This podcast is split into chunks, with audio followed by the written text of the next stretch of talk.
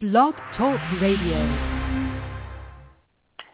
And good evening, everybody, and thank you for joining us here on KingJordan Radio. The date is Thursday, February 6th, 2014. And tonight we're going to be joined with, from True Crime, Aphrodite Jones. We will touch on Amanda Knox, Black History Month, and a few other stories. Ladies and gentlemen, we have her here. She is the host of True Crime with Aphrodite Jones.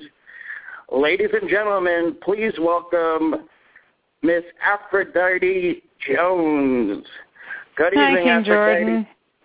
How are you? And welcome to KingJordan Radio. How are you? I'm doing better, getting there slow but sure. Slow but sure. I saw that you put out some fielders in your Facebook to get some comments about Black History Month, and why don't you explain what you did before we get to that? Well, I'll explain it real briefly. What I'm trying to do, and what I'd like to do. And people are writing in, and I'm compiling and just printing all the comments. But really, what I want is for people to give me their most impressive memory, let's call it, or most important memory of something that they experienced involving the different world that we had growing up for each and every one of us, versus what there is now in terms of experiencing something to do with racism. So, for example, myself, when I was a kid, I grew up in a predominantly black school, right. And I was overweight, and so I was picked on by – the school was predominantly black, and the other part of it was Jewish. I'm neither. So I was picked on being overweight by everybody, but in particular – because the black kids were the majority, I had a lot of hard times with them, and I was beaten up at one point. When you say overweight, were you saying like chunky or? Yeah, no, I was just chubby. But back in those days, it didn't have chubby people really, you know. So right. It was one of those things. Also, it just so happened my mother was very frugal, and she dressed me in bargain store type of clothes in a time period when people didn't have, there weren't Walmarts and things like that. So I had a lot of reasons that people make fun of me. Now I understand bullying from a very personal standpoint between my name and everything else, but for the most part, the thing that stood out for me was the time that I was beat up and ganged up on by a bunch of black girls in the locker room. And really? You know, came home in tears, and I mean, I came home in tears every day from being, you know, mocked and teased and all, but the beat-up thing, the getting hit and all that wasn't anything where the violence has escalated to today, but there's a bullying thing going on, and yet the irony is that at the same time, my best friend in that school, being that it was predominantly black, was a black girl, and back from a very good family, even though we're middle class, and her family wanted her in a, quote, better school, so she wound up going to a private school, and I followed her there because I wanted to be around her, and then before she enrolled there, her parents decided to send her to an even more swanky private school, which my parents couldn't afford, and so there you have it. You know, it's an odd story of, you know, the way I grew up, and of course, since then, you know, I have so many different stories I could tell, but I can only say that certainly I see a huge difference in the way young people are when they're growing up together, at least in junior high and elementary school versus the way I grew up. Yes, there's segregation, and yes, there are problems, but not the way it was, it seems, in those days. It seems, as it seems today, it's more white on white, black on black, Hispanic on Hispanic bullying with gangs, not...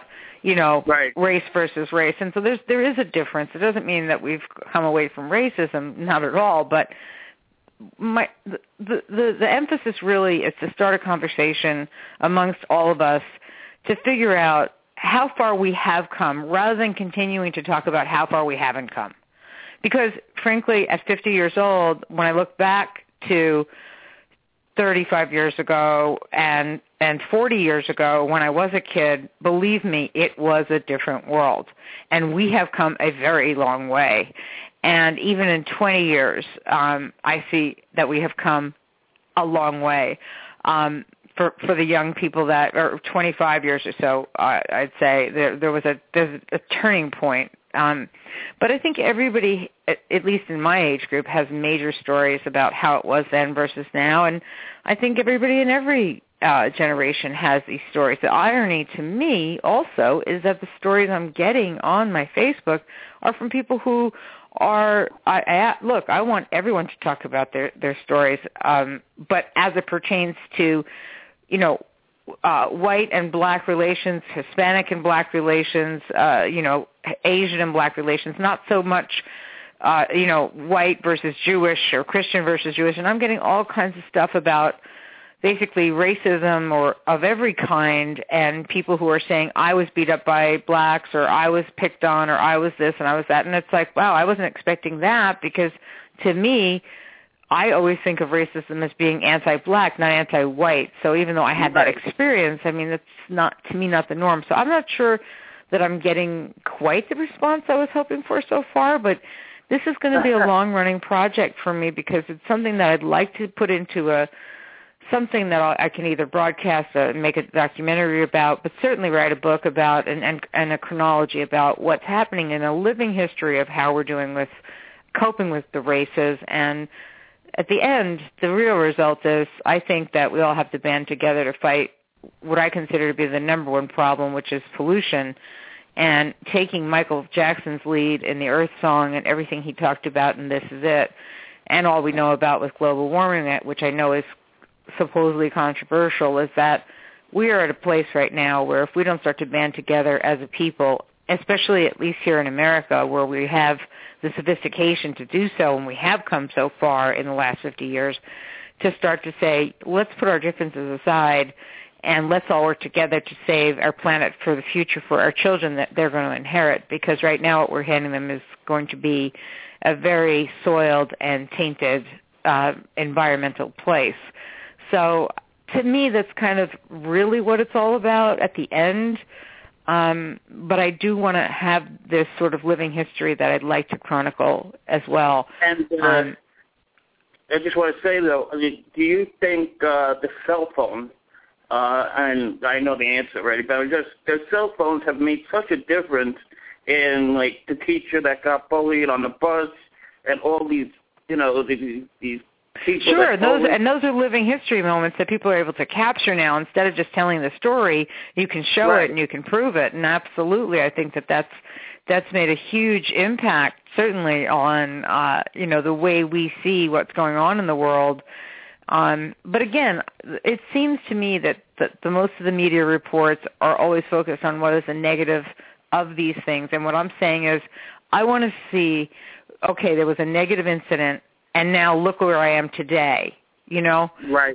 And things are better and have changed for me, for my neighborhood, for my family, for my whatever it is, and my own attitudes, etc. Rather than just continue to harp on, isn't it horrible, isn't it horrible, isn't it horrible? Because to me, that doesn't get us anywhere. It doesn't get us to a place of unity, and a place where, frankly, all of us truly do need to band together. I think Michael Jackson said something about we have 25 years before it's going to all go to hell in a handbasket with regards to the earth, and Al Gore said that, in his controversial movie about global warming. And while everybody and many scientists dispute these facts, the truth of the matter is we have been slowly but surely destroying the earth in the last 100 years since the Industrial Revolution, and there's no disputing that. And we've got to figure out a way to turn it around, and that is a combined effort on everyone's part. And as long as we continue to fight with each other, we're not going to be united with each other to figure that cause out. And that's frankly the bottom line for me. Yes, and I do want to say hello to the listeners that are joining us from Featured Blog Talk Radio, and I do want to give you an opportunity to tell the new listeners about some of the books that you have out and available. Well, my books, I'm a true crime writer, and that's why my show is called True Crime. And so I've written 8 books that are all very high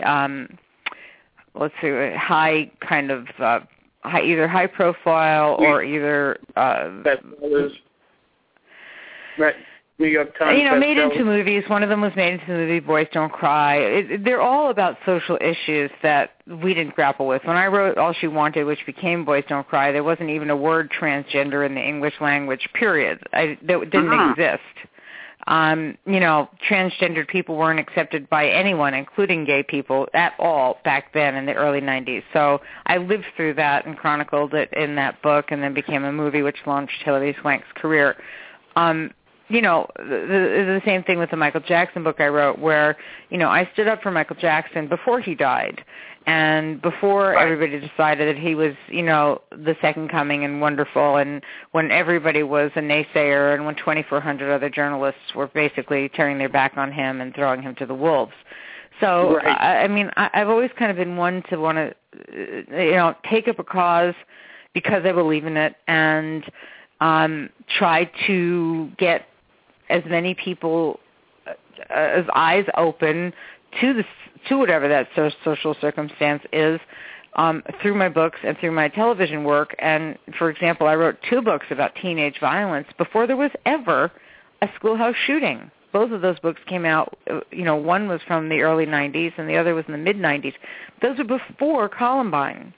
And so, you know, when I look back and I think, wow, I thought I was writing these books, I'm going to show everybody, you look at this teen violence, this is crazy. We didn't do this as kids. Nobody killed each other. You fought, but you didn't have guns and knives and, you know, cut each other's hearts out. And this is literally, you know, burn each other alive, which is the 2 books I wrote about.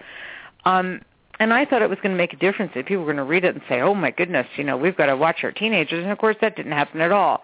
So I can't purport to be somebody who's going to change the world, but I certainly can try, and that's just, you know, just what I do in my books, and one of the ways that I do that, and again, the reason I'm trying to get this history about living history of what's going on with racism with people is I don't want to be a preacher. I think that's the worst way to teach anyone. No one wants to be lectured. No one wants to be told what to do. I want people to tell me what they think they're doing and what's going on. And then, like in my books and my TV shows, where when they watch or when they read, they make their own decisions as to reading between the lines and determine what they think really happened, rather than me ever coming in and saying, hey, this is what happened. So in my TV show, a little less so. I'm a little more pointed with opinions, but in my books, for sure, I'm not interested in proselytizing. I really want people to come to their own decisions because that's the only way I know that certainly I'll make a move. I mean, and at the end of the day, the whole idea is to get people to make a move, do something, not just sit back and go, oh, that's interesting. You know, great to hear that preacher. No. I did want you to answer this question that someone left from the previous show, and then he asked me to ask you this question. King Jordan won't be able to call in to your interview tomorrow with Aphrodite, so can you please ask her about her thoughts on the Trayvon Martin trial, what mistakes she thinks the prosecution made, and if she will ever do an episode of her show on the trial. Answer is the prosecution did make mistakes. We need 2 hours to talk about it, but I will say this. I absolutely plan to do a show on Trayvon Martin, and it is something that I'm fighting for right now. Fighting may not be the right word, but I'm working on. There are legal issues because Zimmerman was found not guilty, so there are a lot of things that have to be sidestepped in order to cover it, but I absolutely want to do an hour on that case because I was there in the courtroom and I saw huge gaping holes that the prosecution, they didn't connect certain dots that needed to be connected for that jury, and they didn't do it. And unfortunately, when they did it was in the closing argument, which was great. And I was sitting there thinking, oh, my goodness, in the closing argument, you've connected the dots. But the problem is that the closing argument isn't considered evidence, and when jury's hearing that at the last minute, they're looking back to the evidence to see what supports that, which was not there because they didn't expound upon it. So, all the way around, the prosecution, you know, did the best they could, I suppose, but I just think they got very narrow-minded. The witnesses were terrible. Well, not, you know, like the expert came in. He said, I don't know how to read my notes. Then there were things like that, blatant things, but there were other things. Like, for example, George Zimmerman's best friend testified, and this was his best friend who was a cop and who was an air marshal, actually, cop. And, you know, one of those guys that gets to go on the plane with the guns and it's secret. And he's the one who encouraged George to, you know, get a gun and shoot guns and la-di-la. And he wrote a book about this. And they quoted from the book, and they were questioning him from the book about, you know, things that Zimmerman said that didn't add up with what his account of what happened with Trayvon was to police. And, of course, the comeback was, well, this is the way I remembered it. I don't know if George, you know, this is secondhand from the best friend. Well, what about harping on the fact that George Zimmerman's best friend was a U.S. air marshal, and that George Zimmerman was somebody who, that's your best friend? That's who you've taken all your notes from? That's who you've taken that's where you're taking all your lessons from, so-called, in life? You don't think they sat around and talked about how cool it is to be on a plane with a gun? And you don't think Zimmerman was hyped up to craziness and wanting to be that same type of guy? We know he was. He asked for ride-alongs, and they did some of that with the other witnesses, but I think that these certain witnesses could have been hammered on a little bit more. It could have been hammered home quite a bit more that Zimmerman was a zealot, not just a zealot, but that he was somebody who had an outstanding goal, if you will, to be not just a hero, but to be a law enforcement person who was going to take charge and take matters into his own hands. And that this is something that just never really was quite said. Wow, so it's 50-50, you'd say, in terms of the show, right? I don't have any percentages on it. We're in the midst of starting season 5 right now. I've certainly, you know, talked to the network about it. They're aware that I'm very much interested to do it, and I believe I will do it. I just can't answer it because I don't have, you know, what we call in the business a green light, and I need that green light from the network. I mean, if anybody wants to write into the network and say, you know, to ID, you know, please, we would like to see Aphrodite Jones do an episode on Trayvon Martin. Please do it, because if you had just you snap your fingers, you would do it, obviously. There's a lot of challenges and licenses and things that you have to go through, right, to get a show like that done before you have to get the right people, you have to get the lawyers, you got to get everybody involved. Well, and I don't think I'll have a problem with that, because I did meet with, you know, the prosecution. I met with, you know, McNamara.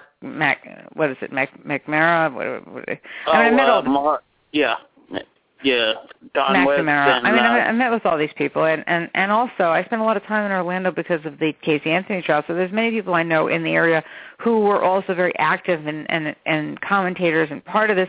And I also met with some undercover people who are in Sanford who were police at the time, who had a different side of Zimmerman. So I did my own research there when I was there. So I mean, I'm ready to go. I just need. I need, like I say, perhaps maybe having some people write into the Investigation Discovery Network and saying, you know, we'd like to see. Should they write? They can write to. Yes, they can. They can write to Deborah Gottschalk. Deborah spelled traditional way, and the last name is underscore, and then Gottschalk, which is G-O-T-T.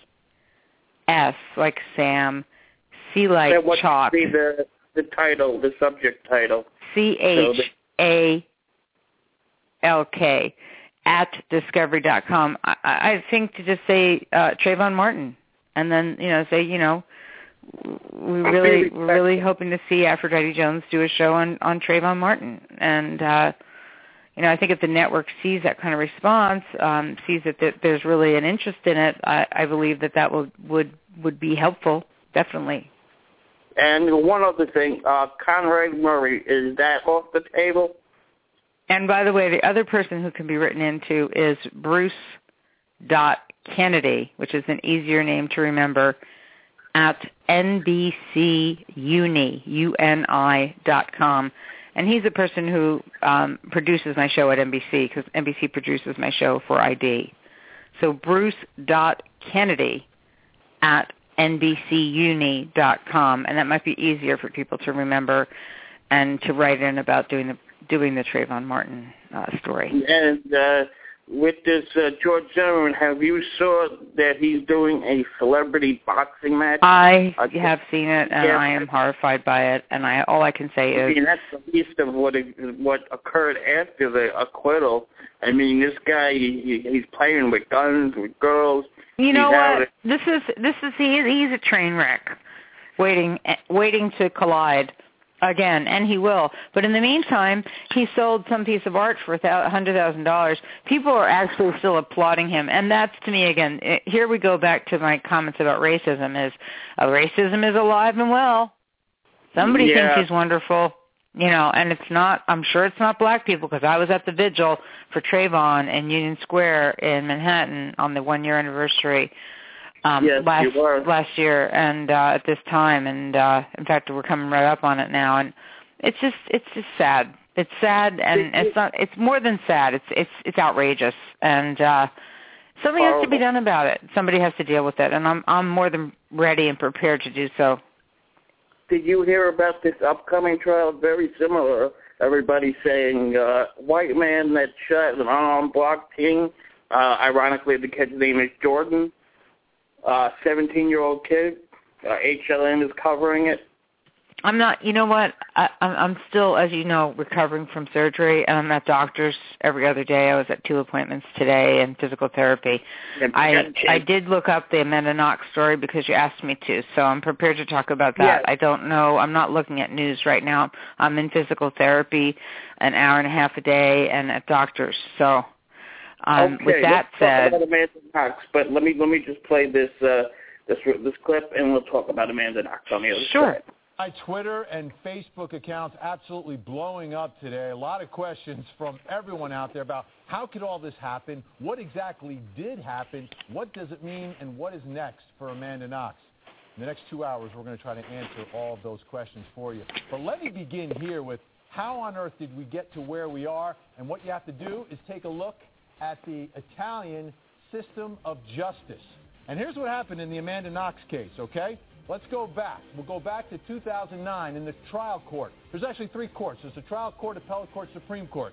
In the trial court back in 2009, she was found guilty, okay? She appealed that to the appellate court, who had a brand new trial.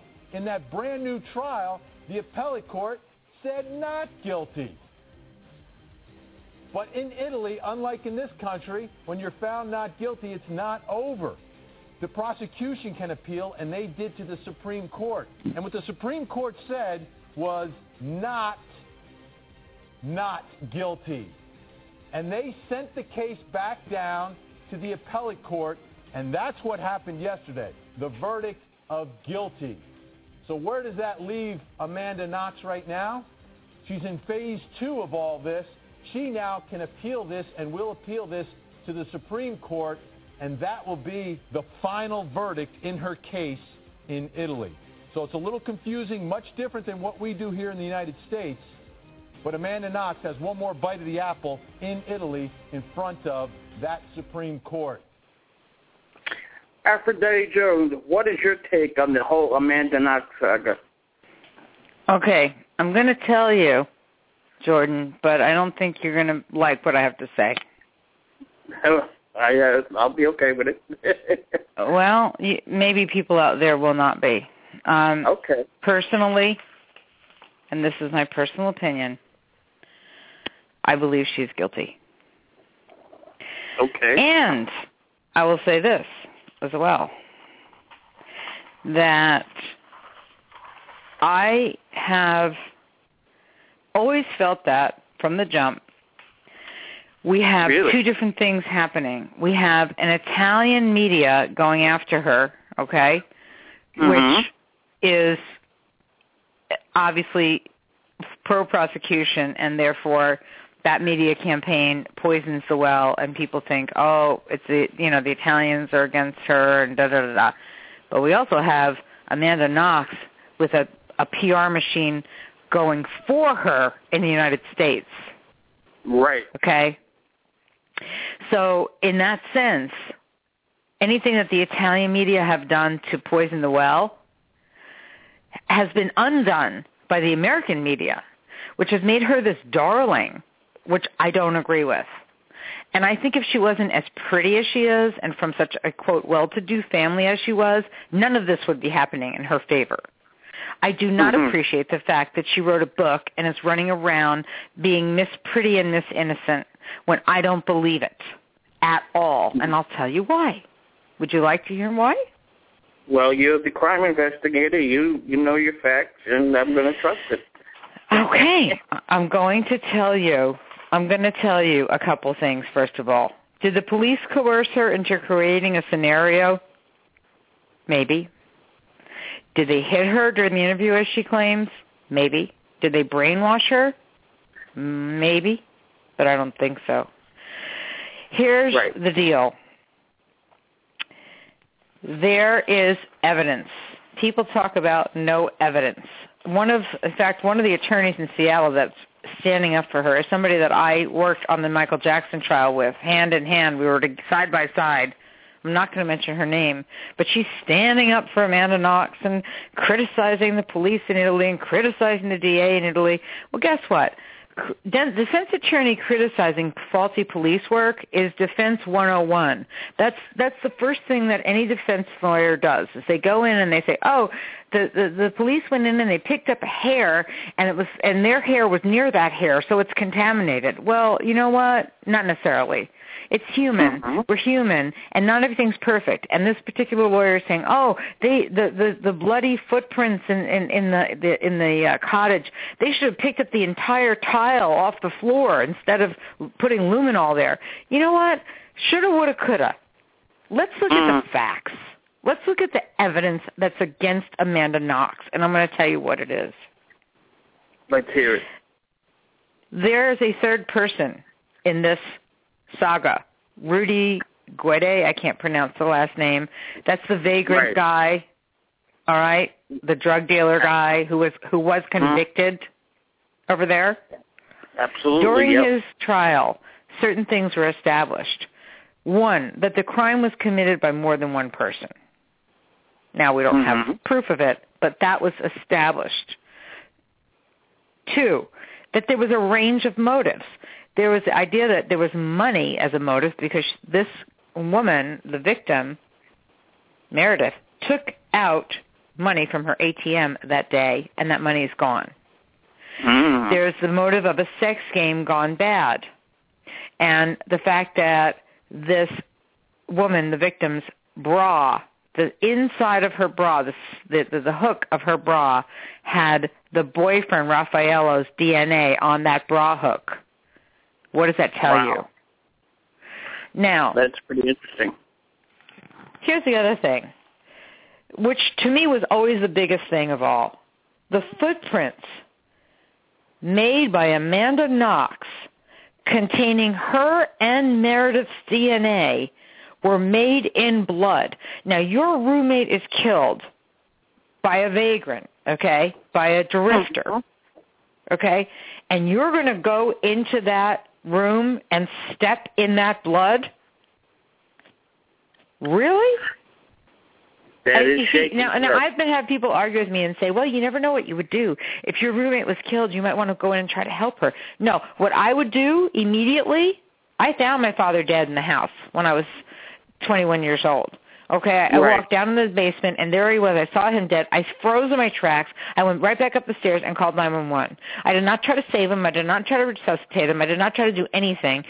I was scared to death. Right. And not because I did anything wrong, but because I didn't want to be considered that I did anything wrong. And I was a kid. This was long before I got in the crime world. Oh, my goodness. And I remember that like it was yesterday. I'll always remember it. Number two...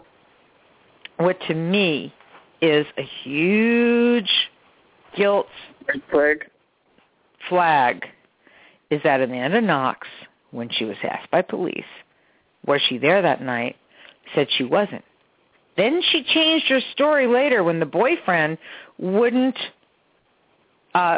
confirm that he was with her, and she said she was there that night. So she places herself at the crime scene, but she lies about it. And what does she do? She accuses her boss, this guy Patrick Lumumba. She accuses the guy that runs the bar of killing her girl, her roommate, the British girl. That guy is later exonerated. He's put in prison for a while, in jail for a while, and then he has an airtight alibi. Why would she? How do police coerce that? How does she have a drug haze that she suddenly remembers that she thinks it was somebody else that wasn't even at the scene? Yeah, that's some good piece of evidence you're saying. I mean, so in other words, she fabricated a story that her boss killed this roommate. Now, the other thing is, too, Raphael, her boyfriend, who was on again, off again, he fabricated a story that that his DNA was on the knife, and so or the knife came from his apartment, and that the victim Michelle's DNA was also on this knife, which they never proved was a murder weapon, but still the girl was, her throat was slit. Okay, right. He fabricated a story that they cooked together. He and Michelle cooked together, and he accidentally pricked her hand. What? There's also the body was moved. There was a staged burglary. Okay? Knox's DNA was found mixed in with the victim's blood, in not only in the cottage but also in the victim's bathroom. So you put all this together, the luminol that was used, which police used the chemical to see invisible blood to the human eye, that luminol showed that there were footprints compatible with Amanda and Raffaello's footprints made in the victim's blood. The crime scene was altered. The body was repositioned. Why on earth would a vagrant drug dealer who was there to probably sell drugs to these two kids, Amanda and her boyfriend, who are over there in Italy, students doing what all those students do in that town, university towns all over the world, which is drugs and alcohol and partying. He's going to wind up killing this person he doesn't even know. But yet these two who are somehow involved with her, that the Raphael's got his DNA on her bra straps. Wow. Okay? That he's an on-again, off-again boyfriend. That they had nothing to do with this? But what would be her motive? I'm trying to figure that part out. Well, here's the thing. You know, Amanda wrote a panicked email to her home after, and she says that she and Raphael shout out for Meredith, and they climb the balcony to see into her window, and Raphael attempts to force the door open, and they call the cops. But when the cops come, neither Amanda nor Raphael mentioned to the cops that the door, that the door was splintered open when Raphael tried to get into it, nor do they mention that they're concerned about Meredith. So again, there's a bogus story there. These are two people who both knowingly lie about their whereabouts on the night of the murder. And it's not that they claim they don't remember. No, they lie about it. Right. You know. Plain out. And she accuses an innocent man of the murder. And here's this woman, Kercher, the victim, was left partially clothed, strangled, with her throat cut, November 2nd, 2007. And one man is sitting in prison for it who didn't even know her, while two other people, who one of whose knife was brought to the scene, taken from Raphael's apartment, the other of whom is a roommate, okay, who lied again and again, who was stepping and stomping around in this blood of her roommate, you're telling me that you can't put this whole thing together, that this Raffaello had his hands on the victim's bra clasp? What does that say to you? That to me says he somehow, this is my opinion, some weird back and forth sex going on with him and Amanda, and maybe the roommate was being considered to be a part of it. Why would he have his hands on her bra clasp? Why? That's a All right. So, you know, and the thing is, when you say motive, these are spoiled kids who are sitting in a university in Italy having the time of their lives on basically what is an extended holiday, in my opinion, when you do this exchange student stuff. I'm not saying to everyone, because I went to school at Oxford for a summer, and I studied hard, but we also played. Now, in those days, playing was me going to theaters in London and doing whatever. I was no angel, but it was different. You didn't have at least we didn't have access to the kind of drugs that there are today. I'm sure there was plenty of it. Personally, I was a drinker back then. I didn't care for drugs, but it wasn't that neither here nor there. You're telling me that these two kids who are entitled, spoiled kids, that they couldn't have just been bored, and that she couldn't have been trying to lure him back because he was on again, off again, sexy Italian boyfriend, and that somehow she figured out to play some sex game, and then that went bad, and then they panicked and tried to cover it up, and somehow got this guy, the drug dealer, involved with it because ATM money was taken out. Maybe they offered him money. Who knows? Yeah, that's really crazy. But what they got this prosecutor, a lot of legal analysts say that he's very shady, he's over the top, and he was on a mission, i.e. Tom Stenton with Michael Jackson, to get, quote, her. What's your thought about that? And I understand that, and I get that, and I understand that. You know, we're at a place right now where in Italy she's guilty, in the USA she's innocent, and that this guy was on a mission. And there is this other side, King Jordan, and I do want to make note of it because it's a valid and important point. In Italy, their exchange students, their tourism is a huge part. You know, American tourists, British tourists, is a huge part of their economy, one of the biggest.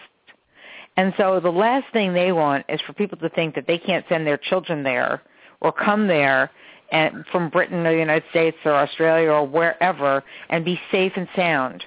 So there was, I'm sure, a lot of pressure on this prosecutor to get this thing solved and to pin it on somebody within the college university community rather than say, oh, my God, we've got roaming maniacs that are coming in and killing people, okay? So certainly there is that. However, if you really look at, again, the evidence, if it was in a U.S. court, would she be convicted? Well, I have to tell you, Alan Dershowitz recently spoke about this, defense attorney, Harvard law professor. He is one of the toughest nails, leftist guys you ever want to know when it comes to this kind of stuff. I happen to know his son very well. And I'll tell you, to hear Alan Dershowitz say that there are many people in this country who have been convicted of murder on less evidence than there was in the Amanda Knox case says a whole lot in my book. Yeah. And he also mentioned, Jordan, that he would not want his son to be on a date with Amanda Knox. What does that tell you? That tells me a lot, you know, tough prosecutor, tough defense attorney, tough-minded. Those statements are very tough. But what about this whole American people, you know, except Chris Cuomo? He got a lot of slack for the interview that he did with Amanda Knox and compared to Diane Sawyer, where she was a little soft, and a lot of people felt that Chris went after her. Did you hear any of this? Well, again, this is remember how much money there is behind that book. Yes, you know, that, yes. Who knows what she was paid for that book? Who knows? You know, she's become this representation of an American darling who, you know, goes over to Europe and is persecuted by Europeans and is the fall girl for what is a crime that she had nothing to do with. Well, I'm sorry, but I just don't buy it. I don't. No, that's me. I maybe I'm completely wrong, and if the day comes that I'm completely wrong, I will, you know, eat crow, and I will get down on bended knee and beg for forgiveness from her, which I'll never get. But I'm telling you, I don't think that they will ever come, because I don't think that she can truly pull herself out of this. And to say that she was somehow goaded or brainwashed into what? Accusing somebody who was a totally innocent man instead? So she's going to, rather than say, I don't know, I didn't do it, she's going to throw the blame onto her boss that works at a bar?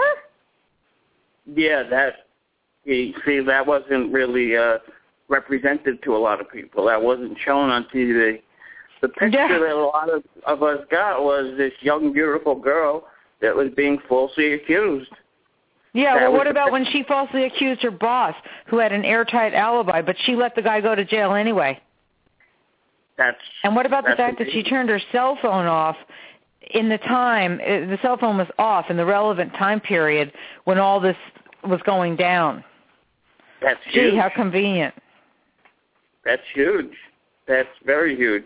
Okay, and her DNA is on the blood, is on the knife, and her DNA is in the and her footprints, and her DNA is in the bathroom mixed in with the DNA of the victim in the bathroom, and she's walking around in the blood of the victim, and somebody's cleaned up that scene. That's not all done by one vagrant guy who's a drug dealer. I'm sorry, and he testified that she was there at his trial. That's why I say it was established. Now, of course, you could say, well, he was trying to save his own skin. Maybe so. But he's the only one who didn't know the victim. These other two knew the victim.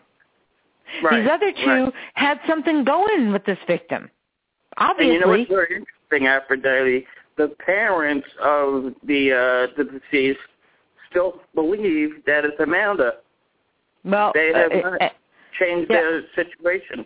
Yeah. Well, what does that tell you?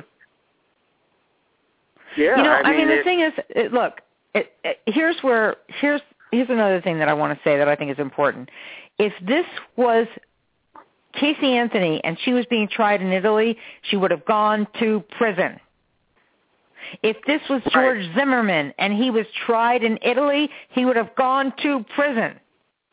So when people want to argue about how the Italians are corrupt and this and that and da-da-da-da and the system is different and all this other garbage, you know what? I'm tired of the American system letting people walk away in the name of making sure that there's no doubt, because reasonable is no longer reasonable. It's not beyond a reasonable doubt. It's become beyond a shadow of a doubt. And that's not the standard by which our founding forefathers set for our American system of justice. Right. They always say use your common sense. And common sense has somehow gone out a lot of windows. And by the way, there's plenty of corrupt prosecutors all around the world. Okay? And they have their agendas, and they have their political agendas, and they have pressure put on them to win cases and do this, and they make their mistakes, and there's shoddy police work. But at the end of the day, if you truly believe and you know what you got, okay, even if you are a bit of a scoundrel, that doesn't change the fact that somebody's a murderer. No, I totally agree with you. And, you know, you're going to have a lot of people that disagree, and you're going to have a lot of people that agree. I don't think people out there are going to like what I have to say. But, again, I'm going to repeat this. If she was not a pretty white woman from an upscale family, we would not even be having this conversation, would we? If she was a 400-pound, 56-year-old lady, we wouldn't even be talking about her. No, well, for sure. But I don't even need to go that far. You know what I'm talking about. Yeah, it's all about looks. She's a pretty girl. This goes back to the whole thing with the looks. She's a pretty girl, and people look at her and say, oh, she's so lovely. And she's so well-spoken. How could someone like that? She has nothing like that in her past. How could she possibly have gotten wrapped up in something like that? That would not be her. That's not like her. That's unlikely. Well, you know what? It's unlikely, but it happens. And I think it happened. I'll play you this quick clip, and then we'll wrap it up with Chris Cuomo, and then we'll wrap it up. Okay. This is their theory, that you went in there for some kind of freaky sexual activity that went wrong, and your roommate wound up dying. Fair? That's what they say. That's what it is. Forget the headlines. That's the truth of the proposition, isn't it? Is there truth to that proposition? Were you into deviant sex? Insensitive question, but hey, we got to get to what it is. This fuels the doubt. Were you into that kind of experimentation? No. Did Meredith suspect you were into these types of things and created a barrier between the two of you? No. And therefore you resented her? No. Because she was judging you? None of that? No. Absolutely not. And there's no evidence. There's no evidence of that. But that's the theory. Knox is into some freaky sexual things. She tried to pull in Meredith, who was a staid, buttoned-up Brit. She wasn't into it, and it went wrong. That's their theory. That was in the discussion of the judges. Yes? Yeah, absolutely. And I was there in the courtroom when they were calling me things like violent and whore and deviant, and it's all untrue. And where are they getting it from? Did you have any type of experimental activities there you're embarrassed to talk about? No. That they know about? Well, in the book I talk about all of my sexual experiences, and I haven't needed to talk about the details of that because they aren't deviant. I was not strapping on leather and bearing a whip. I've never done that. I've never taken part in an orgy, ever. And your roommates wouldn't have told prosecutors this. Could they have gotten this idea from somewhere else? Maybe you're not telling the truth, they heard it from somewhere else. Maybe you are telling the truth, and they heard it from somewhere else. I mean, no one has ever claimed that I was ever taking part in deviant sexual activity. None of my roommates, none of my friends, none of the people who knew me there. That is simply coming out of the prosecution. No witnesses have ever come out saying anything like that. And the reason why they continue to perpetuate this idea is because they had this idea about me. They created this idea about me because it would legitimize their accusations against me. I would be the type of person, a deviant, who would do this. And yet this is them projecting their own idea about the kind of person who would be capable of doing what happened to Meredith on me.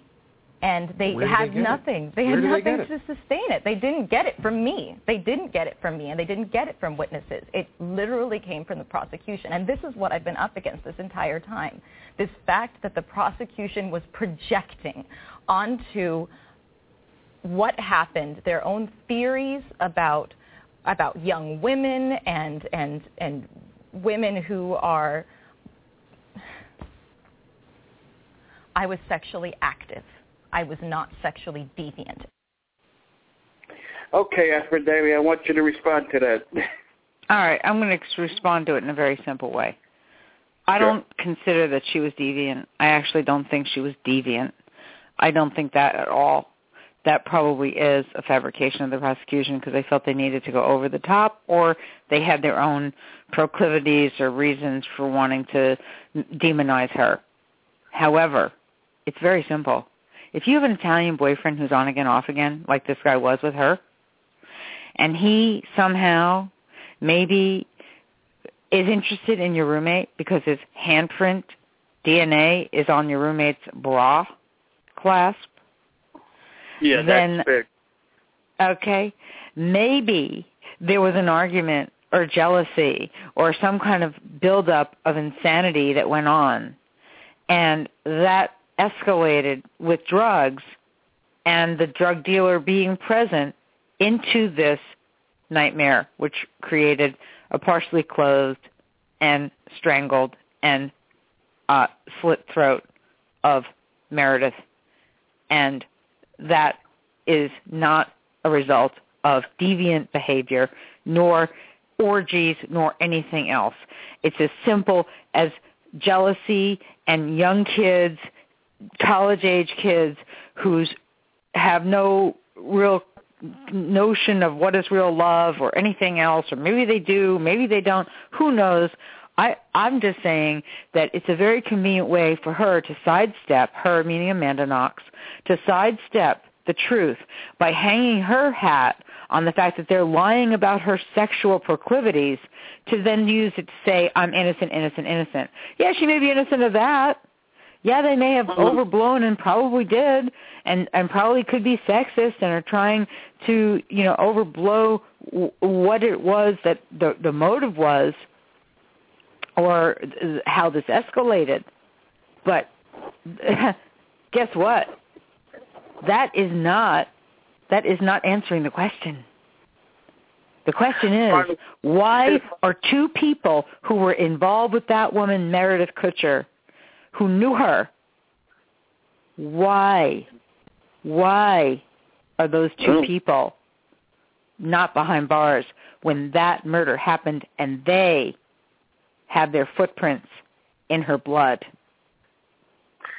No, you bring up a very good point, and I tell you, you should do an episode on this one, because it's fascinating, the knowledge that you you know about the case. And let me ask you, though, the American judicial system and the Italian judicial system, what do you think of, how would you compare the Italian to the American? Well, what I'm saying, I mean, one of the most important things, as you played in the clip, is that the difference is, once somebody is found acquitted by any court, it's double jeopardy. You can never bring them back again. In the Italian system, when the higher court decided that they overturned the ruling and they found her to be not guilty, they were able to then take that to the Supreme Court and reverse it again and make her guilty. Actually, we actually do have that, because I did the story on the San Francisco dog mauling where she was a judge.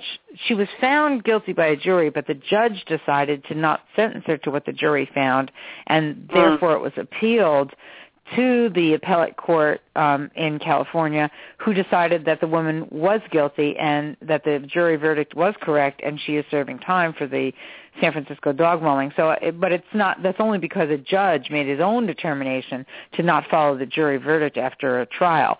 But in our system, once somebody is found by a court to be not guilty, then they cannot be tried again, and nor can that be revisited by yet another tribunal.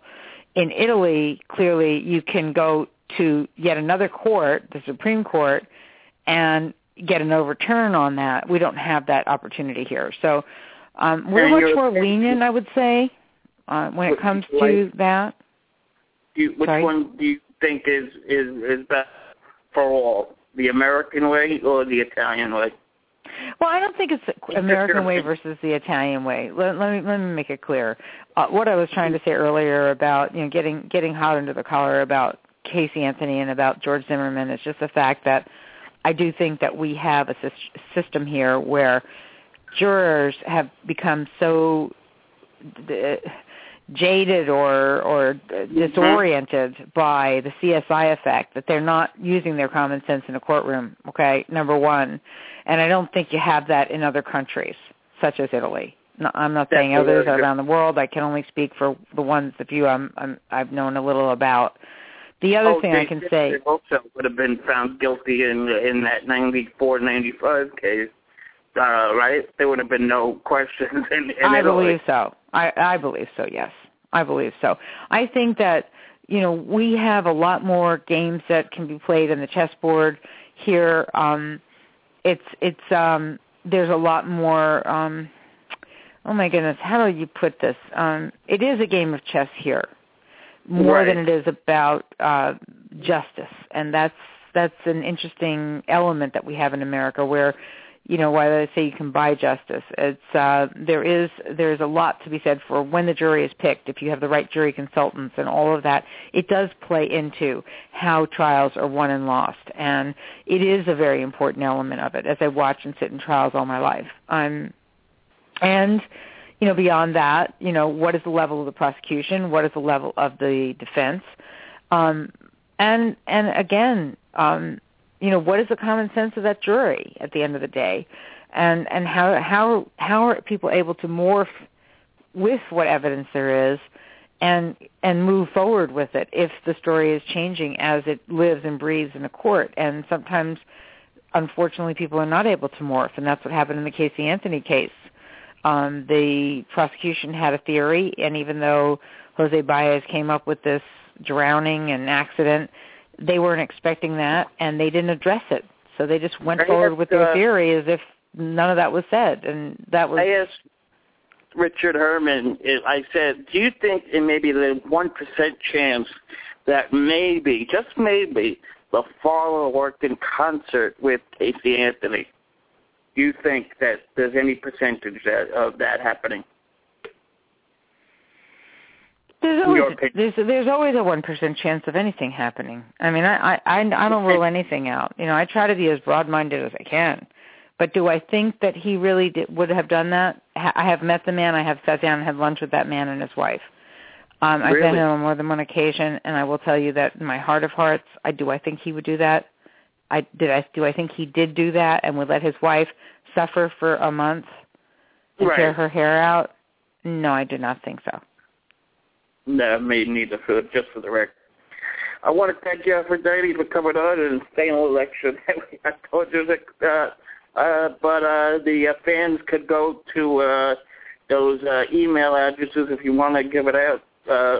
Feel free. I think the best one is to go to Bruce Kennedy. It's bruce.kennedy@NBCUni.com, and just put in the headline "True Crime" and then write him a note saying, you know, can you please, see about having True Crime do an episode on Trayvon Martin? I would love that. As far as doing one on Amanda Knox, by the way, while I'd love to do it, I think that, especially since I've been so opinionated here, it would be hard for me to find, you know, the other side of the story anymore. Amanda Knox and her family and friends here are convinced beyond belief that she is this wonderful person who is being persecuted. I don't have that belief, and I don't think I could possibly do justice to the story with my own bias, if you will, or position that I have. I could, like I say, I could be entirely wrong. This is just my opinion. But being a crime writer and doing this as long as you do it, it puts a lot more credence into it. So well, again, you know what? To me, I can't get through the footprints. I can't get through the DNA on the knife and on the bra, and they want to say it's garbage and it doesn't matter, and I say, baloney, baloney, baloney, baloney. It does matter. And they don't have to be in orgies and sex acts and twisted sex and blindfolds and whips and all that crap that she's bringing up there to try to deflect. You can just have a boyfriend that you want to keep who's on and off again, and suddenly he may be interested in your roommate, and it becomes, with drugs and whatever, a whole thing that turns into an escalated craziness and becomes a murder. And that happens every day of the week in stories that I'm covering constantly all over the United States and the world, and we all know that. And the listeners that are new, when will your show be starting up again, in the fall? Well, we're starting up now with just, going through, figuring out what stories we're going to do. But I'm still convalescing, and I'm still recuperating. So it's going to take a little while, but soon enough, as soon as I can get walking, walking. We need to do out with the snow on the ground in New York. It's better off in the house. Yes, well, I have to walk in order to recuperate, but I am walking mostly in the house. It's true. Thanks a million, Aphrodite, for joining us here on KingJordan Radio. Great one, as usual. Thanks, we will speak to you soon. Thank you. Pleasure. Thank you. Good night. Good night. Okay, ladies and gentlemen, that was the great Aphrodite Jones. You could Facebook her and talk to her on aphroditejones.com. Also, I am going to play an interview with Amanda Knox talking to the lady, what's her name? Oh, you'll hear in the interview in a second. But there's a few things I do want to mention. Tomorrow, 10:30 p.m. Eastern Standard Time, I will be playing special rarities of Michael Jackson. I'll be playing some of the regular hits from 10:30 p.m. Eastern Time to 12:30 a.m. Friday night, Michael Jackson. I will be playing songs you've never heard before, so you want to turn into that. It's going to be a lot of fun. I'll be playing some exclusive stuff, so you definitely want to take a listen to that. Also, you want to go to the website of King Jordan Radio, and it is www.kingjordansportsandmedia.com. Also, join us on Facebook. Facebook.com/KingJordan Radio. Also, join us on Twitter at MrKingJordan. Okay, here is Amanda Knox with Diane Sawyer. This is before the verdict, the recent verdict. And also Monday, I want to let you know, Jason Lamb, analyst, will be here. We'll be talking about Woody Allen, the situation, the molestation charges, and we'll be talking about that actor who passed on. Okay, folks, take care, and here is Amanda Knox. Take a listen. Tonight, look at this face. Who do you see? An innocent American girl? Or a cold and savage killer? A spirited girl who loves her family, who'd never been in trouble before, or the mastermind behind a sex game gone wrong? Did you kill Meredith Kercher? Amanda Knox, the mystery of her behavior that ignited a global obsession. For all intents and purposes, I was a murderer. And what brings her to tears? For over 5 years, as ABC News has covered this story, looking for answers from Perugia to Seattle, Amanda Knox says she's been waiting for this night to be heard. Do you know anything you have not told police? Here now, Diane Sawyer.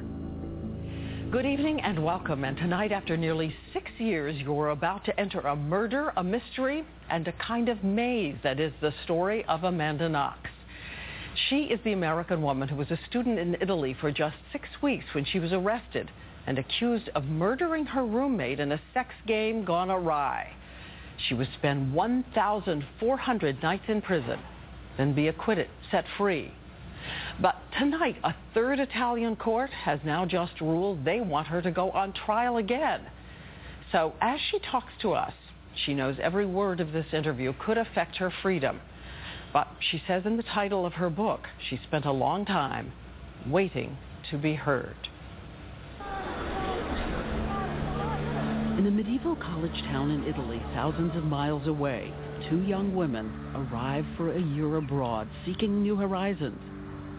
21-year-old Meredith Kercher, who wants to be a journalist like her dad back home in England. 20-year-old Amanda Knox, who had never lived far from her family in the suburbs of Seattle. 6 weeks later, one will come home in a coffin. The other will begin a long fight against charges she is a sex-crazed killer, as headlines label her an erotic thrill-seeker, seductress, murderess. She-devil with an angel face, heartless manipulator, concertante of sex, Sphinx of Perugia.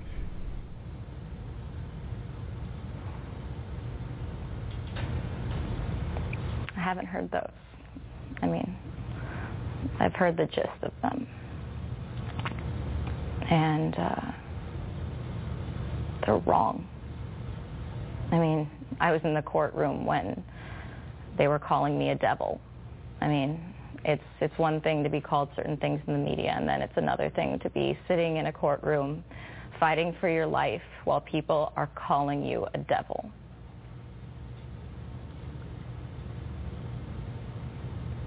It's not true. For all intents and purposes, I was a murderer, whether I was or not. And I had to live with the idea that that would be my life. And now, even as we start to talk, the Italian Supreme Court has just ruled she'll go back on trial for the third time. It was incredibly painful. I felt like after crawling through a field of barbed wire and finally reaching what I thought was the end, it just turned out that it was the horizon. And I had another field of barbed wire that I had ahead of me to crawl through. What's the first thing you want people to know about you? I want the truth to come out. I'd like to be reconsidered as a person. Of all the people watching, I keep thinking about Meredith Kercher's family. Yeah, me too. What is it you want them to hear tonight? I'm thinking about them too. Hey, it's Amanda Knox from West Seattle. Amanda Knox says, imagine it was your daughter growing up in a middle-class suburb of Seattle. Her divorced parents still living within walking distance of each other. Above all, she says she loves her family. The wonderful thing about my family is that we need each other always, all of us. And whatever happens to one of us happens to us all. You can see her as a girl there in the school production of Annie, belting out a song, doing a backflip. She describes herself as quirky, often too loud, uncensored, strange, like the eccentric heroine of the French film Amélie. But she is still living in Seattle, a junior year in college, on the dean's list, when she decides it's time to leave home and venture out. An adventure of... fill in the blank. An adventure of selfhood, I'd say. I mean, I was at an age where you know, you're both insecure but you're confident at the same time. You wrote a sentence in the book that surprised me. You said, "What if I had not gone on a campaign for casual sex?" It was irresponsible. A child's going about a very adult thing. You thought that's what the liberated, yes, free-spirited girls did? I thought that's what all self-confident, free-spirited women did. And at that point, I still felt like a clueless girl. Like so many girls with websites that might come back to haunt them. Her screen name seemed flirtatious. She says it was given to her by her middle school soccer team. Foxy Noxy. Yeah. There was also a lot of me talking about my mom being my hero and how I liked rock climbing and roller coasters and my sisters. Naive? I was naive enough that I didn't understand the way bad things can happen to regular people for no reason. You were going to say good people. Well, all people are good, but I mean, we also are all regular. She worked 3 separate jobs to earn the money for her year abroad. Her sister Deanna dropping her off in Italy, making a video as they head there, teasing her about her new life and the boys she'll meet. First up, that naked Michelangelo statue of David. Are you excited to see David? David, the statue of David. Oh. God damn. Well, dude, I swear to God, I don't know what it is about people who think that guys are not attractive physically, but... Though Amanda's real crush, Harry Potter. Harry Potter, then how you, like, are in love with Harry Potter. I am. I'm reading it in German, and I'm going to get the second one in Italian. And I'm not even going to be able to read it because I can't even do Italian yet, but it's going to happen, baby. You look at the picture of the girl who arrived there. What would you want to say? I want to tell her not to be afraid of what's going to happen, because what happened to me hit me like a train, and there was nothing I could do to stop it. I was really afraid. When we come back, what happened the night of the murder and the morning after? What about that video? And did she really do a cartwheel? Where is the grief? Where is the anguish? Next.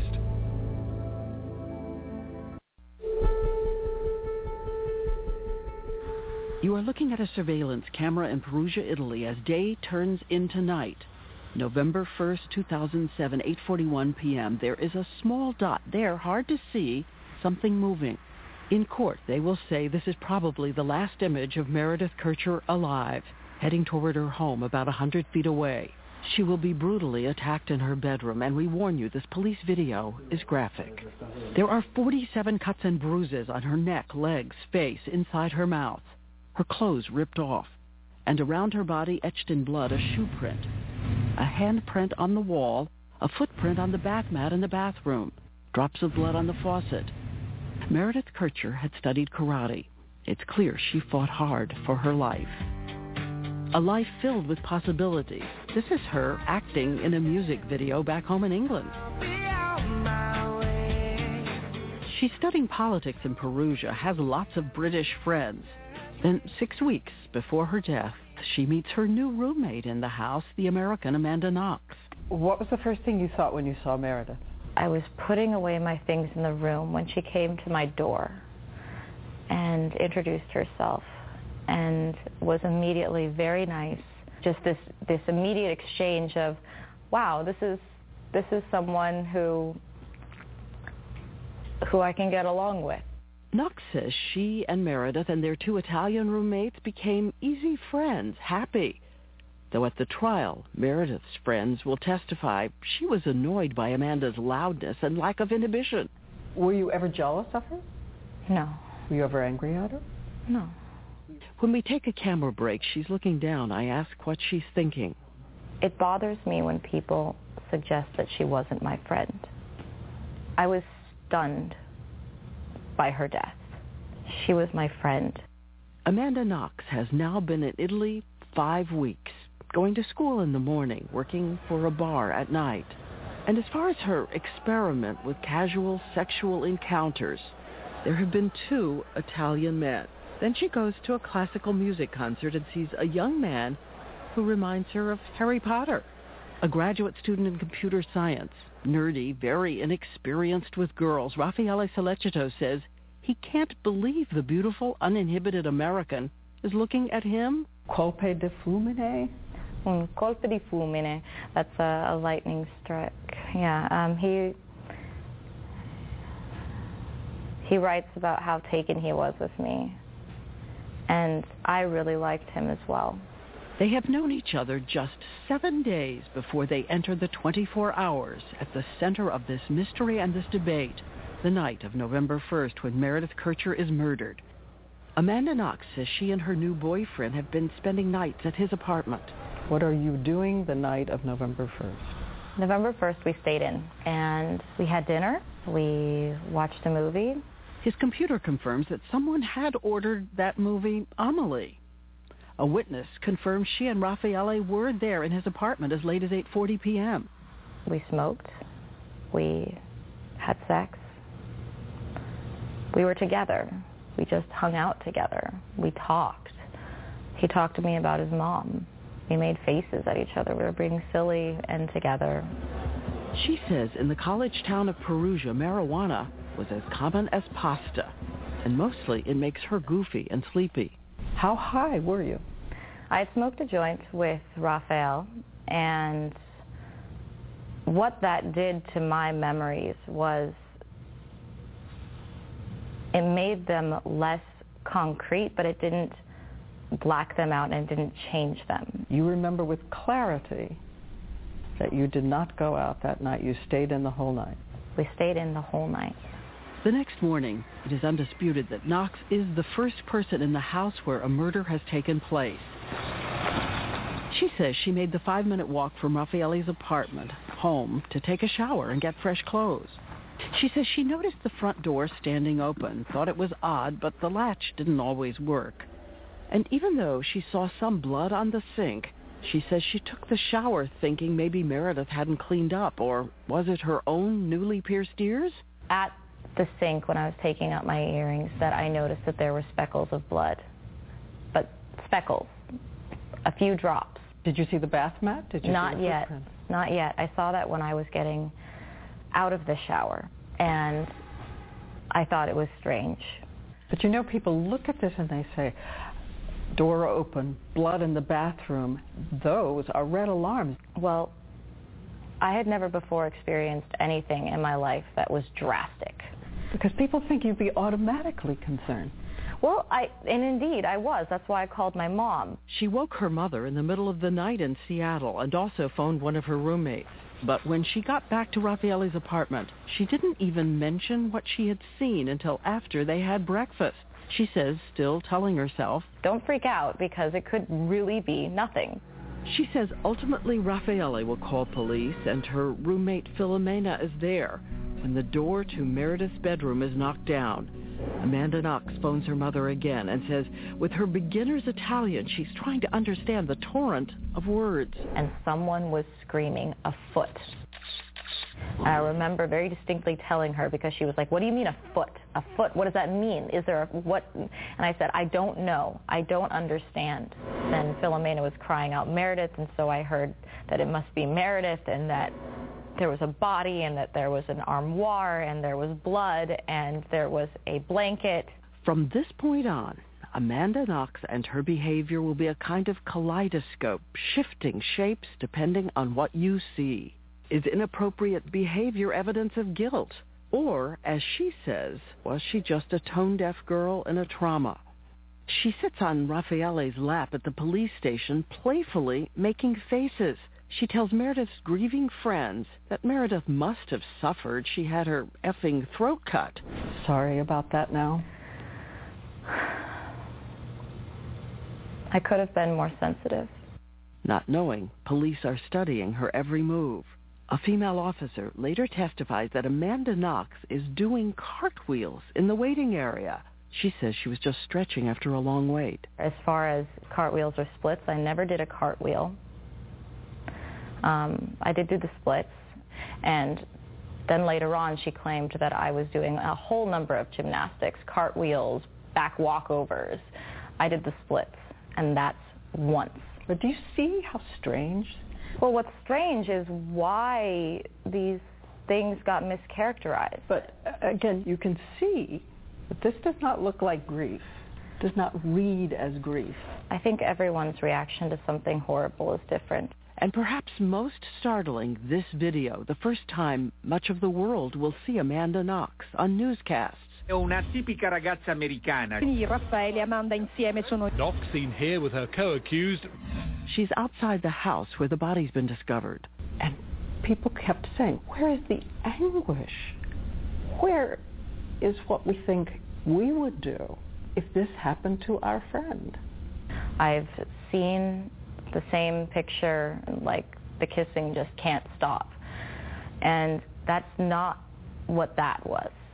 Kissing shown over and over again on the news, but when you look at the tape, there are 3 quick kisses, then the rest of the time she stares into space. She says thinking about random fate, how she lived in that house too. My friend had been murdered, and it could just have easily been me. Somehow she had died in the house where we were living.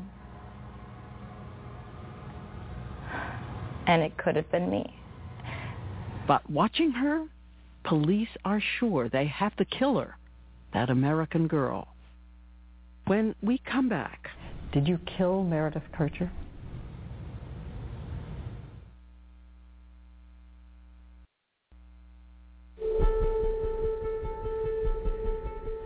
It is now the fourth night after Meredith Kercher was murdered. Amanda Knox and her new boyfriend at the police station, unaware.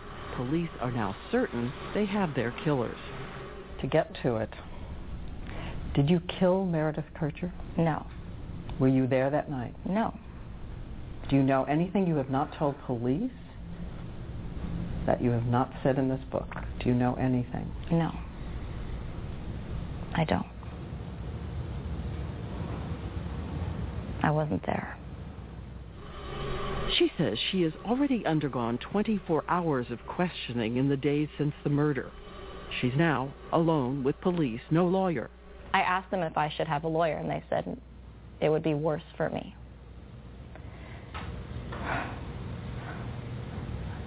They knew what they were doing, and that is something that is unforgivable to me. What happens next is a stunning turn of events. But you confessed. Well, I didn't confess. I was interrogated.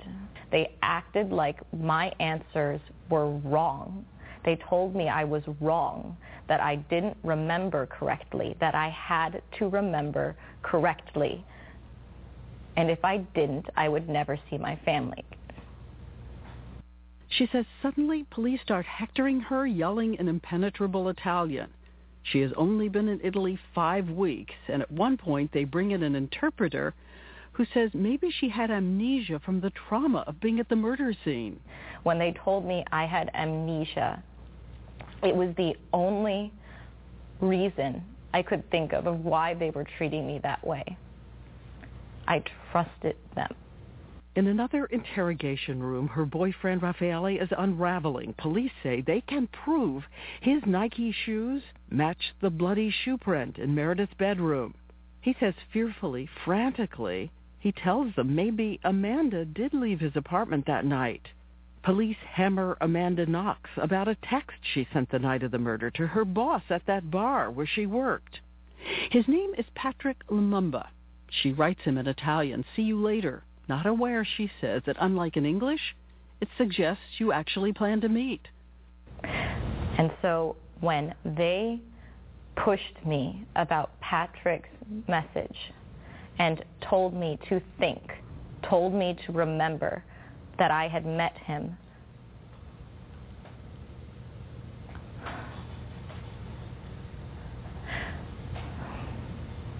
I can only describe it as breaking down.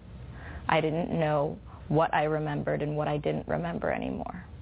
3 hours in, police begin writing a statement in Italian in which she acknowledges she was there at the house as Patrick Lumumba killed Meredith Kercher. It's so detailed. I heard Meredith screaming and I was scared and I covered my ears. I wasn't providing a lot of the detail. They were asking me if I had heard Meredith scream.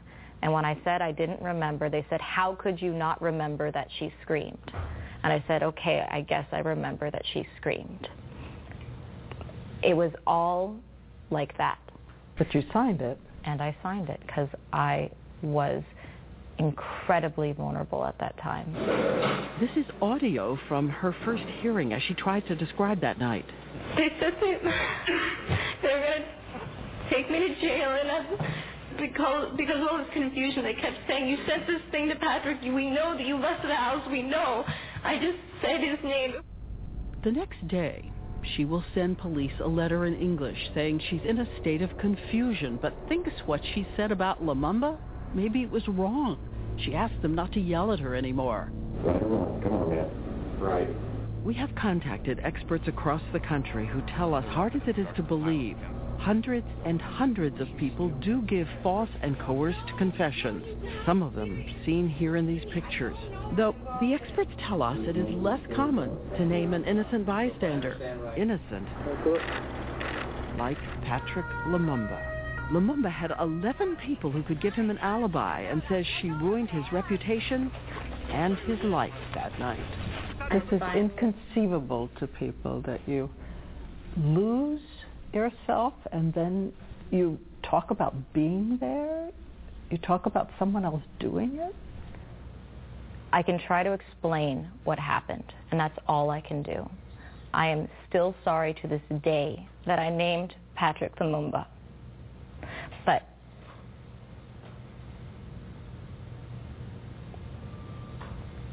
I was demolished in that interrogation.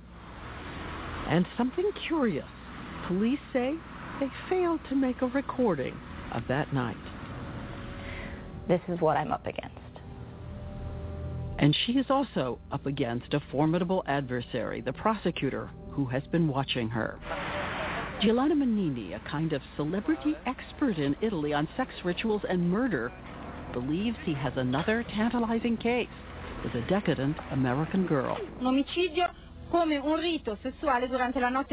when they finally told me they had to take me to the jail, I did not understand why. And they said, it's for your protection. We're protecting you. But the prosecution alerts the press. The global obsession has begun. An angel-faced killer has been apprehended. And soon police will introduce a new man they claim was under Knox's control. Pay attention to the name Rudy Guede when we come back. As we return, the trial is about to begin. There are two central questions for you to consider. Does the behavior of Amanda Knox prove she's a killer? And is the prosecutor about to present evidence beyond a reasonable doubt? The Italian justice system is different from ours here at home. The kind of personal character evidence you can introduce, and also what the jurors can hear. By now, a year has passed. The jury and everyone in Italy has been steeped in lurid headlines. The trial is ready to begin. Amanda Knox says because she's been staying in prison, she doesn't grasp that to Italians she's become a pariah, a presumptuous, promiscuous American. In the court, everyone sees her at times smiling, at times stoic, other times not seeming to pay attention. Once wearing a T-shirt from the Beatles song, All You Need Is Love. It was another one of my naive immaturity. I didn't realize how very intensely I was being scrutinized. When she makes a statement about barely knowing Meredith Kercher, it seems strange, callous.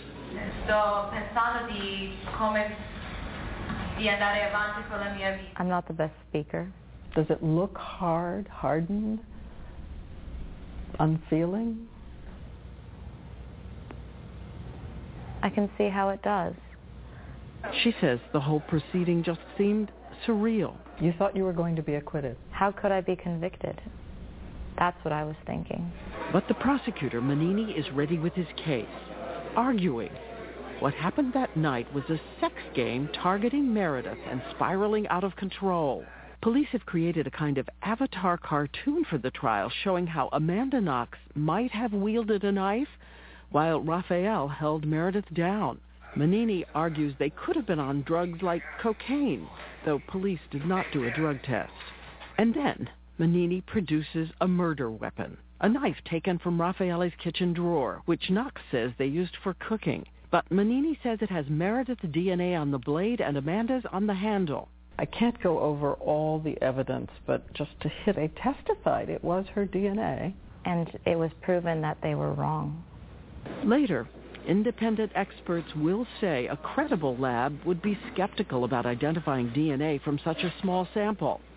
And that other speck on the blade is rye bread. Next, they produce a small piece of Meredith Kercher's bra clasp, claiming that it bears Raffaele's DNA. But one problem, they admit the police accidentally left the clasp at the crime scene for 47 days, only discovering it in a different place on the floor. In police video, you can see them passing it around, dirt on their gloves, raising questions of contamination. And among the prosecution witnesses, the star would be this man, Rudy Guede. He was known to Perugian police as a thief, a drug user who had threatened people with a knife. He told friends he had strange episodes in the night, sometimes blacking out. He fled Perugia the day after the murder. A friend got him on tape saying he'd been at the house that night, but just going to the bathroom, and Amanda Knox wasn't there. But a year later, his story had changed. He says he did see her through a window. But here is the issue at the center of the trial and the question of reasonable doubt. Rudy Guede's DNA is everywhere in Meredith's room, on her purse where her cell phones and money are missing. The bloody shoe print they once said was Raffaele's was his. And the handprint matched his exactly. Also, inside Meredith's naked body, Rudy Guede's DNA. So how can police explain the fact that at the crime scene, there is not one trace of DNA from Amanda Knox? The prosecutors will say she must have cleaned hers off. They have said that you cleaned the room somehow, or you cleaned the premises of your DNA. Well, that's impossible. It's impossible to see DNA, much less identify whose DNA it is. The trial will continue for 318 days. Every day, watching her parents who believe in her and fight their way through the press to be in the courtroom. Also watching another family who believe that she is involved in the death of their child. She says she tried to send a request to the Kerchers to approach them, but their lawyer refused. I remember being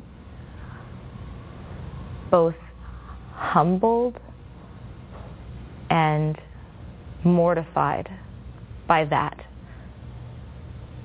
because in my mind it was still all a big mistake, and it would be shown to be a big mistake. On December 5th, 2009, 2 years after the murder, Amanda Knox is called back into the courtroom, and here's the word, colpevole. Colpevole. Guilty? Colpevole. And it was a roar in the courtroom, people exclaiming, my mom and my sister crying.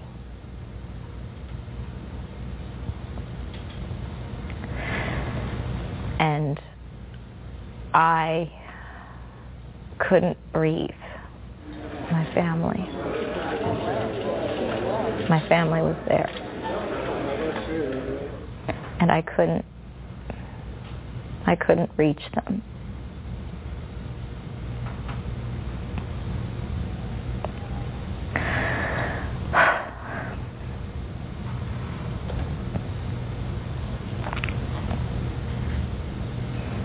And I lost it. Everything that I thought I knew about the way justice and life worked was gone. Outside, Italians rejoice.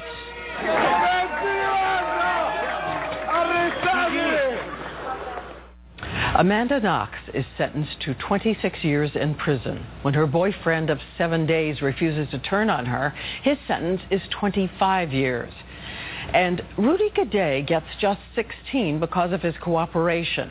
He could be released as early as next year. And we want you to know we're aware there is so much detail in this case, so many specific questions you may have. We hope you go online to see more of our interview going moment by moment over the case. But next, when we come back here, what the doctors told Amanda Knox in prison. The doctor told me that I had tested positive for HIV, and I was stunned. Kapani Prison, 500 prisoners. In a tiny room, a 22-year-old American girl sentenced to 26 years has only a small window onto a cypress tree. She says day and night she could hear women wailing in their cells. You wrote, I felt as if I were being sealed into a tomb. Yeah, and the tomb was my life. It wasn't the prison, it was my life. Did you think about suicide? I did. She writes she considered cutting her wrists in the shower or swallowing bleach. She says she had panic attacks, began to lose her hair. And one day, a doctor called her to say he had more bad news. They had analyzed the blood sample from the day she arrived. And the doctor told me that I had tested positive for HIV. I was stunned. I went back to my room with one of the prison officials telling me, well, you should have thought about it before you had sex with all those people. She writes in her book, this is the whole truth about her sexual encounters. 4 boys in Seattle, 3 in Italy, including Raffaele. Back in her cell, she made a list of them, and it was confiscated. And they leak it? They leaked it to the media, often with mistranslations of what I had actually written in English. Another round of headlines. And then, incredibly, they tell Knox it was all just a mistake. She was not HIV positive at all. She writes that what will save her in prison are small acts of humanity. A cellmate from America. She was great. We would sing the Star-Spangled Banner every morning. And most saving of all, someone still in her life today, the chaplain of the prison, Don Salo, who taught her this prayer. God, if you exist, I really need you to help right now. I didn't have that same faith, but he convinced me that it wouldn't hurt to pray that if there's a God, to please help, because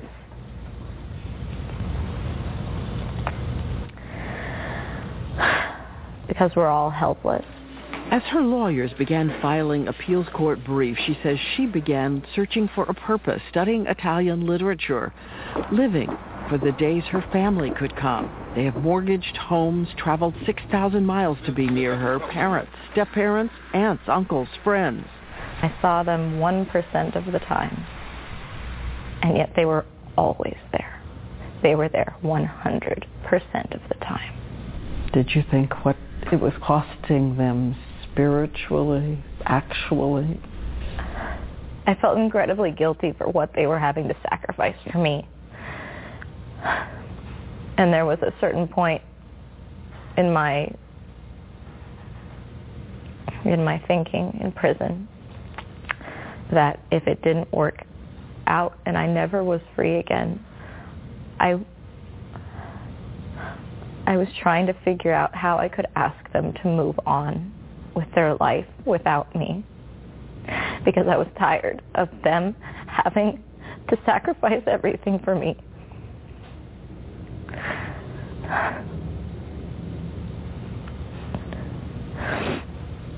Everything. After 1,427 days, the appeals court is about to render a new verdict. In her now fluent Italian, she talks about Meredith in a new way. And then, October 3rd, 2011, the appeals court judge issues a scathing criticism of that first trial. He cites the dubious reliability of a key witness, the non-existence of the prosecution evidence, and a motive he said prosecutors couldn't prove. Have a moment, please. Our Elizabeth Vargas had tracked down Mignini to ask about the motive. At the beginning of this case, you had said you thought this was part of some satanic ritual. Do you still believe that to be true? No, that's good. He denied ever saying it was satanic. Inside the courtroom, Amanda Knox is finally acquitted and goes free. Outside, Italians outraged at her acquittal jeer, shame, shame.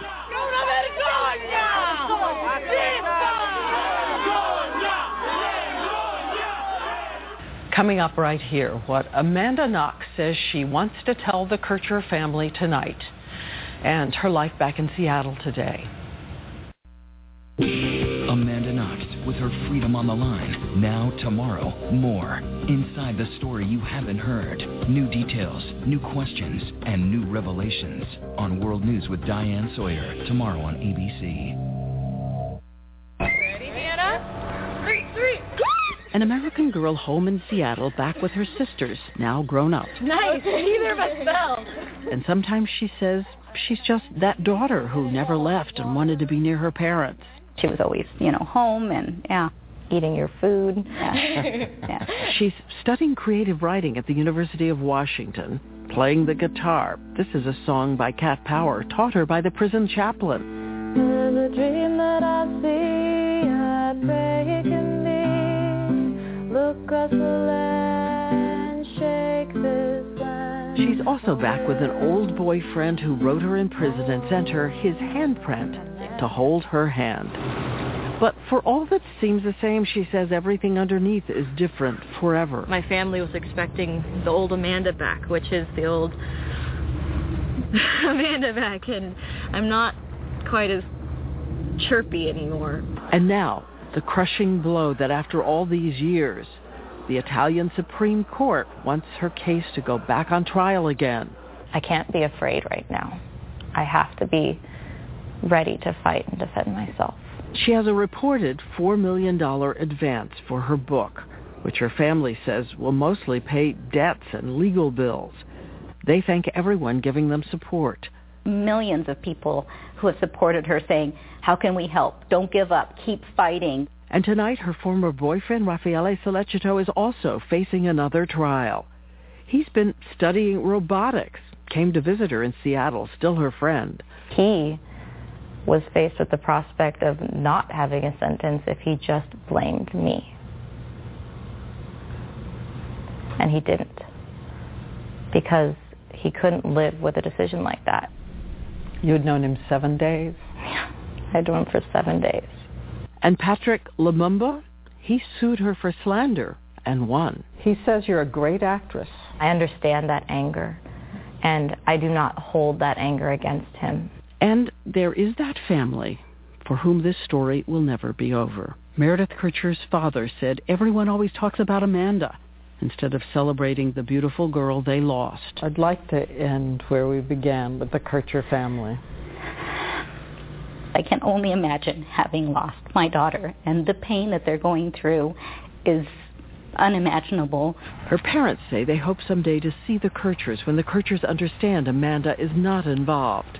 Amanda Knox says she doesn't want to add to their grief, hoping someday that eventually I can have their permission to pay my respects at her grave. And I'd also like them to know that she talked about them to me. And she talked about how she wanted to be a journalist like her dad. And she talked about her sister. And if that means, it's all I can give them is this memory that I have of her to add to all of theirs that they can carry with them when she's gone. Amanda Knox's book is in stores today, but also today, Meredith Kercher's sister released a statement saying her family will not be reading that book. She said, Meredith is the victim, and we are waiting to be heard. So much promise lost. I'm Diane Sawyer. For all of us at ABC News who've been reporting this story for 5 years, we thank you for watching, and good night.